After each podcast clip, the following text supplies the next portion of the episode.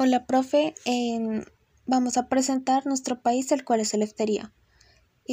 Nuestro grupo está conformado por Moisés Cho, Silvana López, Ángel Alberto Rincón, Jessy Ayana Arenas y yo, Sara Sofía de Lasco, del curso 803. Vamos a hablar sobre el nombre y significado, la economía, la política administrativa, cada uno de nuestros mapas, la política exterior, la historia y la pirámide poblacional de nuestro país. Lo primero que vamos a mencionar es el nombre y significado de nuestro país. Entonces, como lo dijimos anteriormente, este país recibe el nombre de Eleftería y es una palabra griega que significa libertad. Le pusimos este nombre a nuestro país por dos motivos. El primero, porque durante muchos años hicieron parte de los esclavos en el Imperio Romano, pero lograron ser libres en el año 283 después de Cristo. Y el segundo motivo es porque nuestro libertador se llama Eléfter Gregorio, lo que vendría a ser un nombre muy parecido a esta palabra. Los recursos naturales y la economía. En Eleftería se realizan muchas exportaciones de sus recursos a otros países, que de igual forma estos son consumidos a nivel nacional.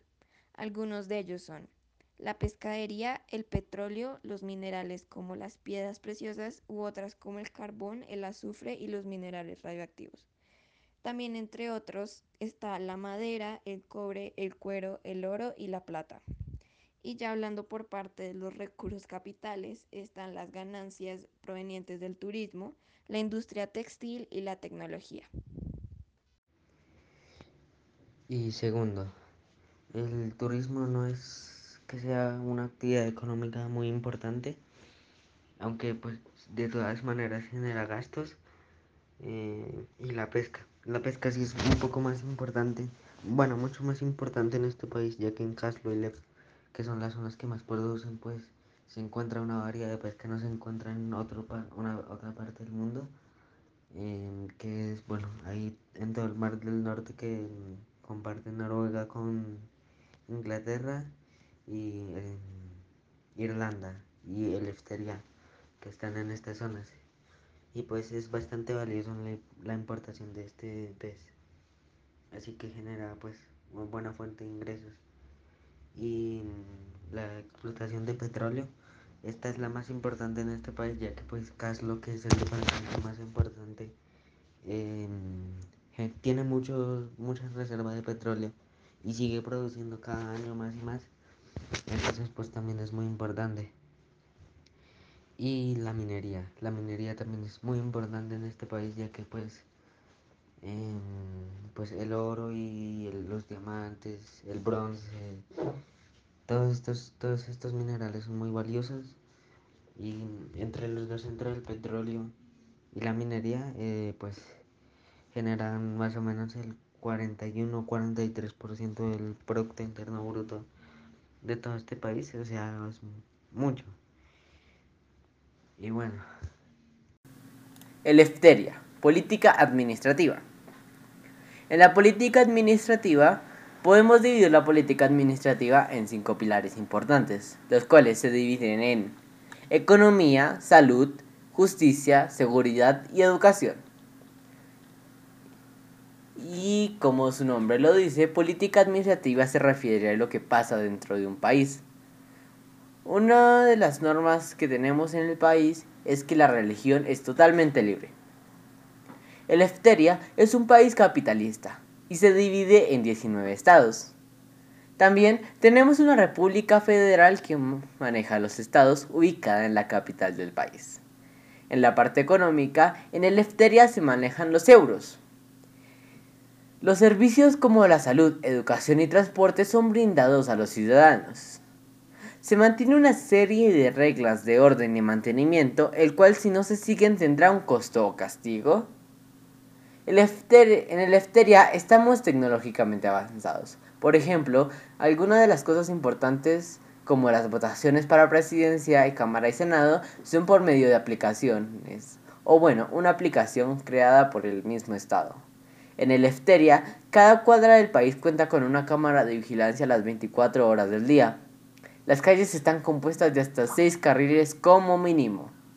En la parte de justicia, podemos darnos cuenta de que en Eleftería existe un corte magistrado de justicia. También Cero tolerancia a la discriminación. La política no tiene cuerpo antimotín, que sería, como en Colombia se conoce como SMAT.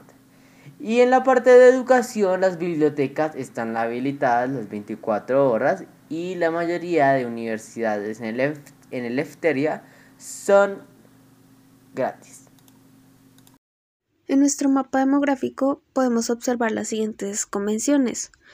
El color más claro indica que el sector tiene una población entre 0 y 500 personas.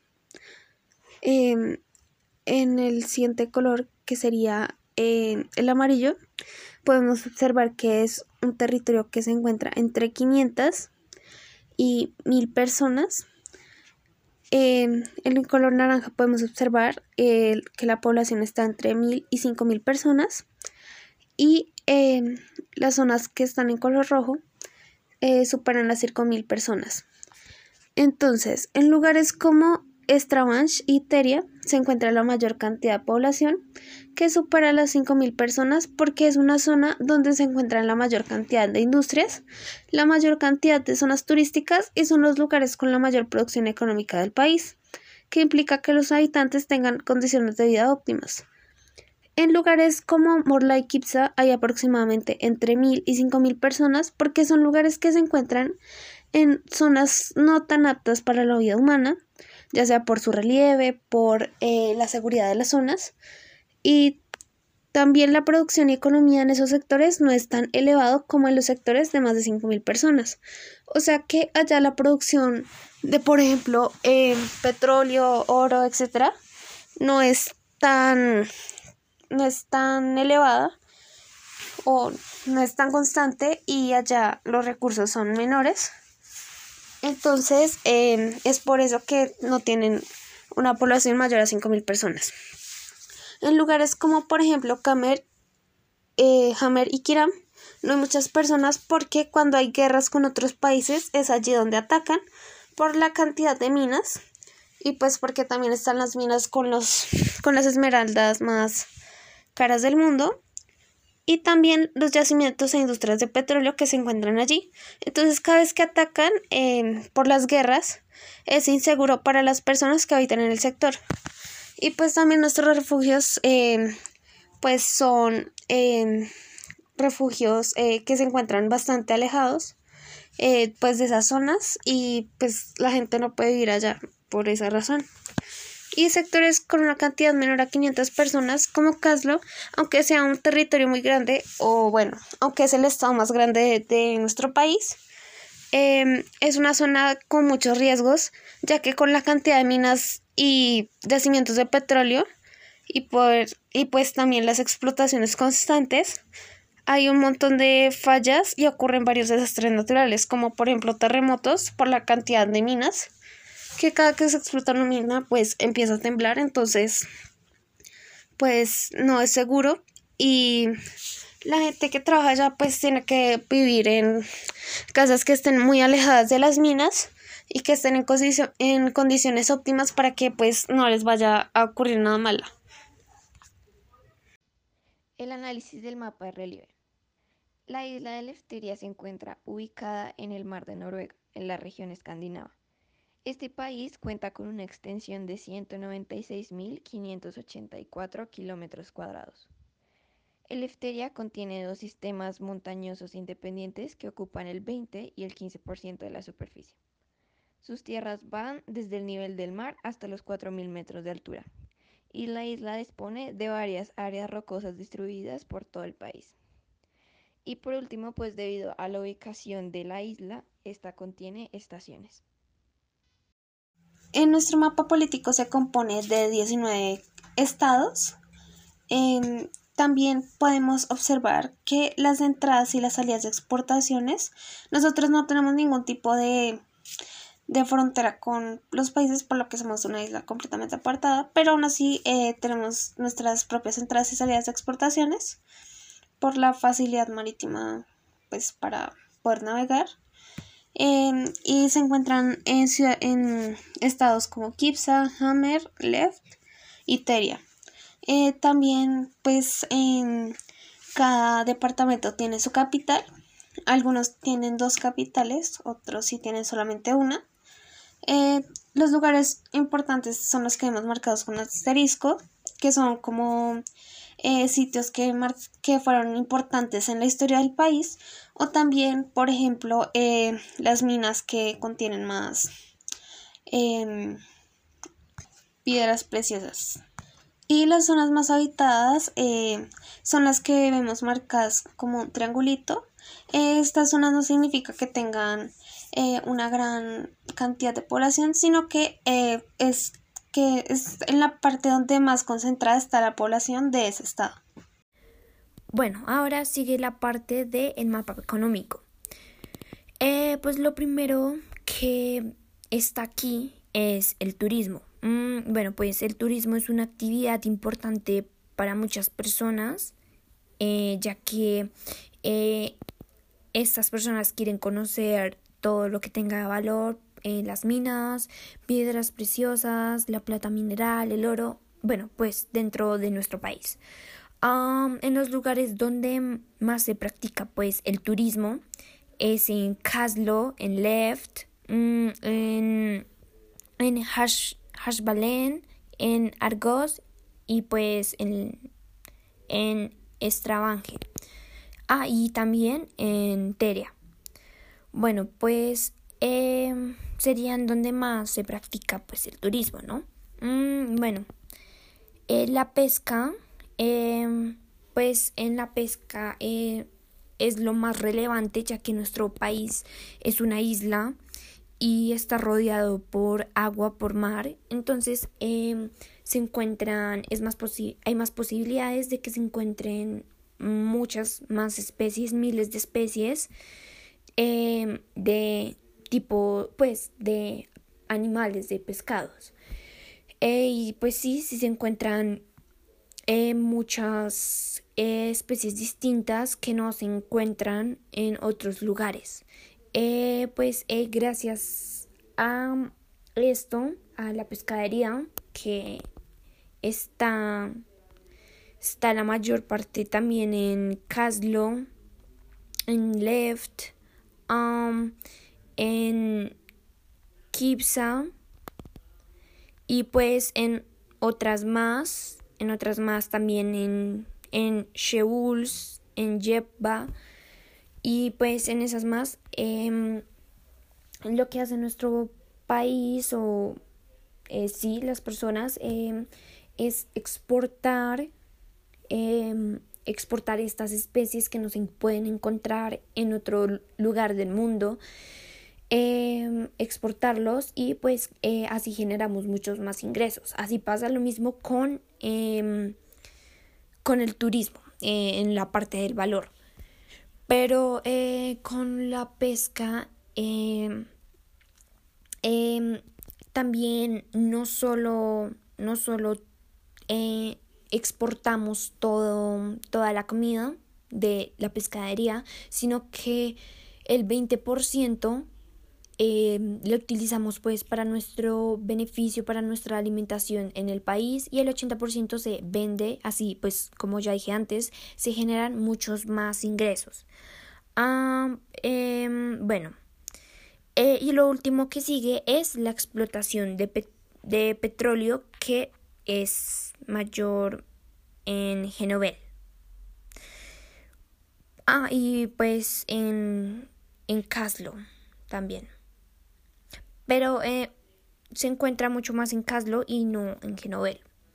Bueno, pues aquí en la explotación de petróleo hay 7 yacimientos en Caslo.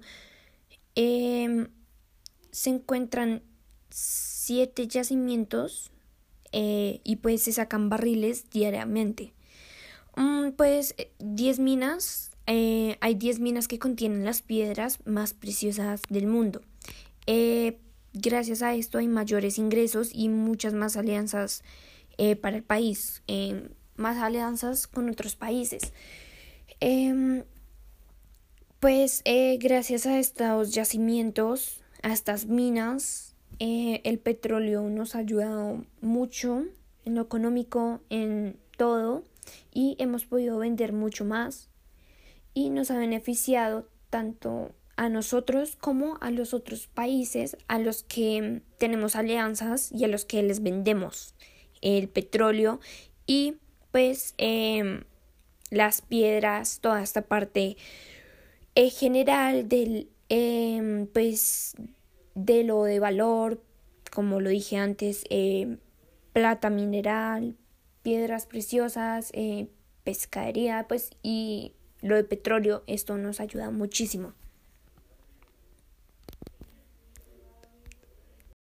Y por último tenemos un mapa general, que es donde podemos ver nuestro país desde el mapa mundi, y acá podemos observar que este país se encuentra en Europa y está, sus países más cercanos son Islandia y el Reino Unido. Bueno, pues en la parte de política exterior, pues Eleftería, nuestro país, tiene alianzas con Bonetia y Trola. Pues la guerra con Bonetia ocurrió en el año 1320 y finalizó en el año 1323 después de Cristo. Actualmente sí, ya tenemos alianza con Bonetia, ya que 3 años después que inició la guerra pudimos aliarnos, pudimos solucionar el conflicto y pues darnos los unos con nosotros algunas cosas que tiene cada país. E igual pasó lo mismo con Trola, darnos piedras preciosas, plata mineral, lo que ellos también nos damos así elementos, medicamentos medicinales y pues ese tipo de cosas entre cada país.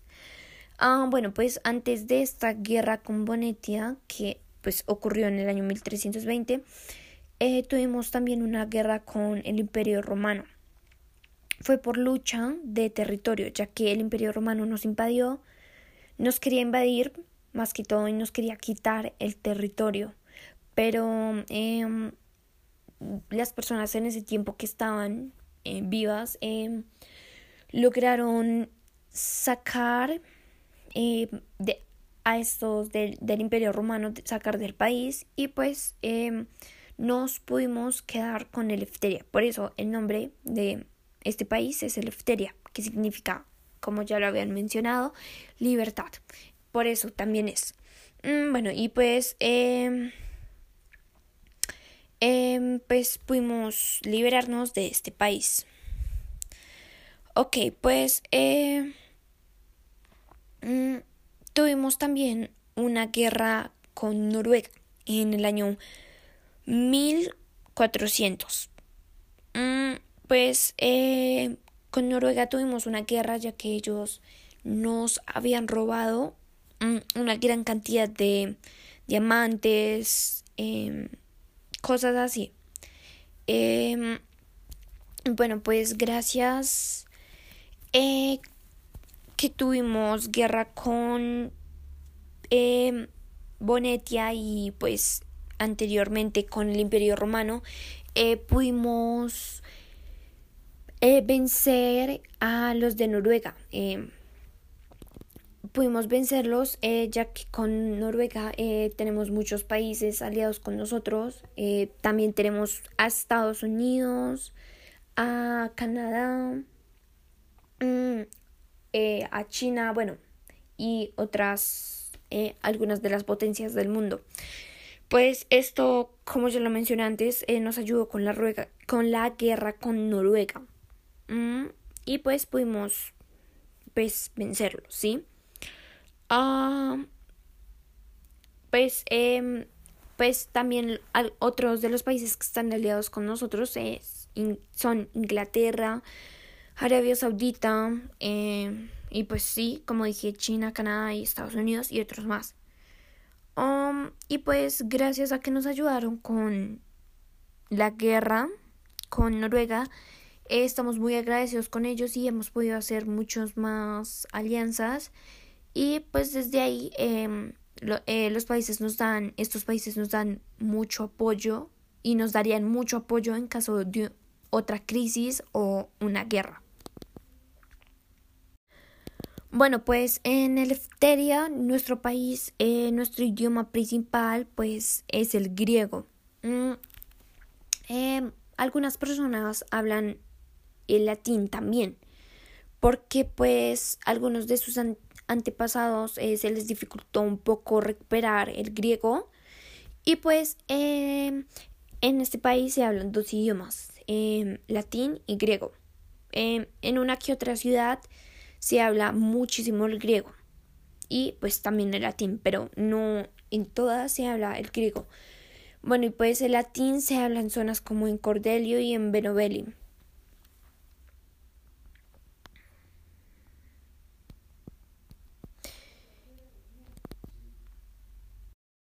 La historia de nuestro país inicia en el año 856 a.C., donde un grupo de personas griegas está exportando una especie de pez que es proveniente de Grecia hacia Anglae, o lo que hoy en día se conoce como Inglaterra. Entonces estas personas en el trayecto atravesaron una tormenta y chocaron con nuestra isla en vez de llegar a Inglaterra o Anglae. Luego lo que pasó fue que se dieron cuenta de que no había ningún ser humano habitando en la isla, pero sí había una gran cantidad de minerales o de minas y también una gran cantidad de peces, ya que al ser una isla estaba rodeada por el mar y habían grandes cantidades de peces que nunca antes habían visto. Entonces estas personas decidieron devolverse a Grecia para contarle a sus familias y que fueran a vivirse en allá. Entonces luego construyeron su pequeña aldea en la isla y pues para sostenerse económicamente empezaron a exportar todos los minerales que encontraban, algunos peces, y a medida que iban recorriendo la isla encontraron más de 5 yacimientos de petróleo que eran de aproximadamente 10 kilómetros cuadrados. Entonces decidieron llamar a la isla Plutos, ya que esta palabra significa riqueza y este lugar estaba lleno de recursos naturales y pues tenía una gran riqueza. Entonces las personas se fueron expandiendo alrededor del territorio, cada vez era mayor la población, cada vez habían descubierto más parte del territorio, encontraron más minas, más yacimientos y también más especies de animales como alces o glotones.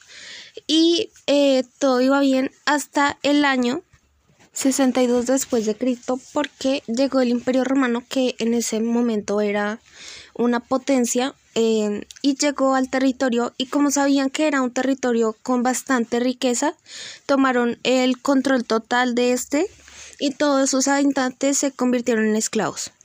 Quien se negara a trabajar para el imperio sería asesinado, y también toda su familia. Y también pues estas personas lo que hacían era que tenían que trabajar sin ningún tipo de recompensa. Y todo se mantuvo así hasta el año 196 después de Cristo, donde llegó un señor llamado Eléfter Gregorio, que llegó con un gran ejército a la isla, con el fin de armar un plan para liberar la isla. Este señor era un noble pues bastante reconocido en el imperio y también era uno de los mayores consejeros del rey, pero él quería vengarse porque habían asesinado a su hijo y a su esposa, y también porque él sabía que sus antepasados, que fueron un grupo de personas griegas, fueron quienes descubrieron la isla. Entonces él quería vengarse y recuperar ese territorio. Eleftería reunió su gran ejército y escondía a sus personas en las partes menos frecuentadas de la isla, y todo fue así hasta el año 236, donde el Imperio Romano tuvo una gran crisis económica y luego y ni siquiera los recursos tan grandes que tenía la isla podían ayudar a que esta crisis se solucionara.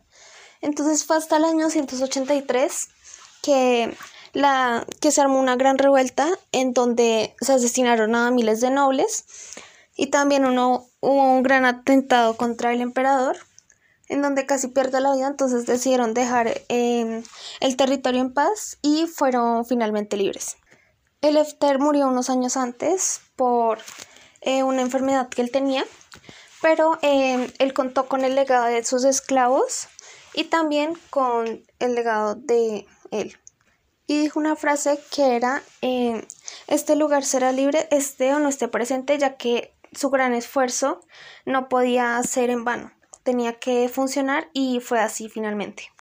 Luego de que el territorio fuera libre, volvieron a retomar todo de ceros, desde sus culturas hasta el idioma, que antes ellos hablaban griego, pero con el Imperio Romano se tuvieron que habituar al latín, pero volvieron a retomar el griego y no pudieron recuperar algunas cosas como la creencia en astros y en constelaciones, porque ya los romanos habían influenciado mucho en las religiones cristiana y católica. Decidieron ir a explorar la isla a ver en qué estado estaba, y encontraron también más minas que antes no habían encontrado, y dentro de ellas encontraron unas esmeraldas bahía y un diamante llamado La Estrella Rosa, que actualmente son de los diamantes, bueno, de las gemas, esmeraldas, diamantes más costosos en el mundo. Entonces retomaron sus actividades económicas, empezaron a exportar estos diamantes y se convirtieron en un país rico. Y yo creo que se preguntarán qué pasó desde ese momento hasta la actualidad. Pues pasaron varias cosas, por ejemplo la guerra con países como Bonetia, Noruega, y también que en el año 1425 una de las minas, la mina que contenía más riqueza y también el yacimiento, pues colapsaron, la mina se derrumbó completamente y el yacimiento estaba completamente vacío. Tuvieron una gran crisis económica, mucha gente murió cuando se derrumbó la mina, pero lograron solucionarlo en el año 1450. Y también nuestro país estuvo involucrado en eventos como la Primera y la Segunda Guerra Mundial. Y por último, para terminar con la historia, en la Segunda Guerra Mundial lo que sucedió fue que Alemania quiso robarnos nuestros recursos como siempre, pero pues teníamos un ejército muy grande, demasiado poderoso, y también teníamos alianzas con países como Estados Unidos. Entonces ellos nos ayudaron, nos brindaron armas y también personas para que peleáramos, y finalmente pues pudimos sacar a los nazis del territorio.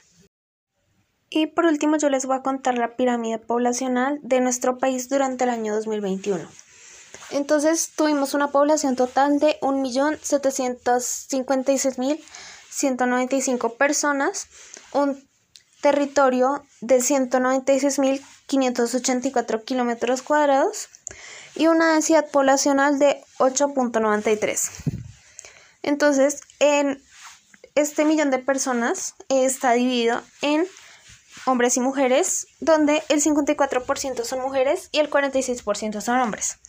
La mayor cantidad de población en las mujeres se encuentra entre los 50 y 54 años, con 4,7% de la población de las mujeres, y la mayor cantidad de población en los hombres se encuentra entre los 50 y 54 años, igual que en las mujeres, con la diferencia de que es el 4,4%.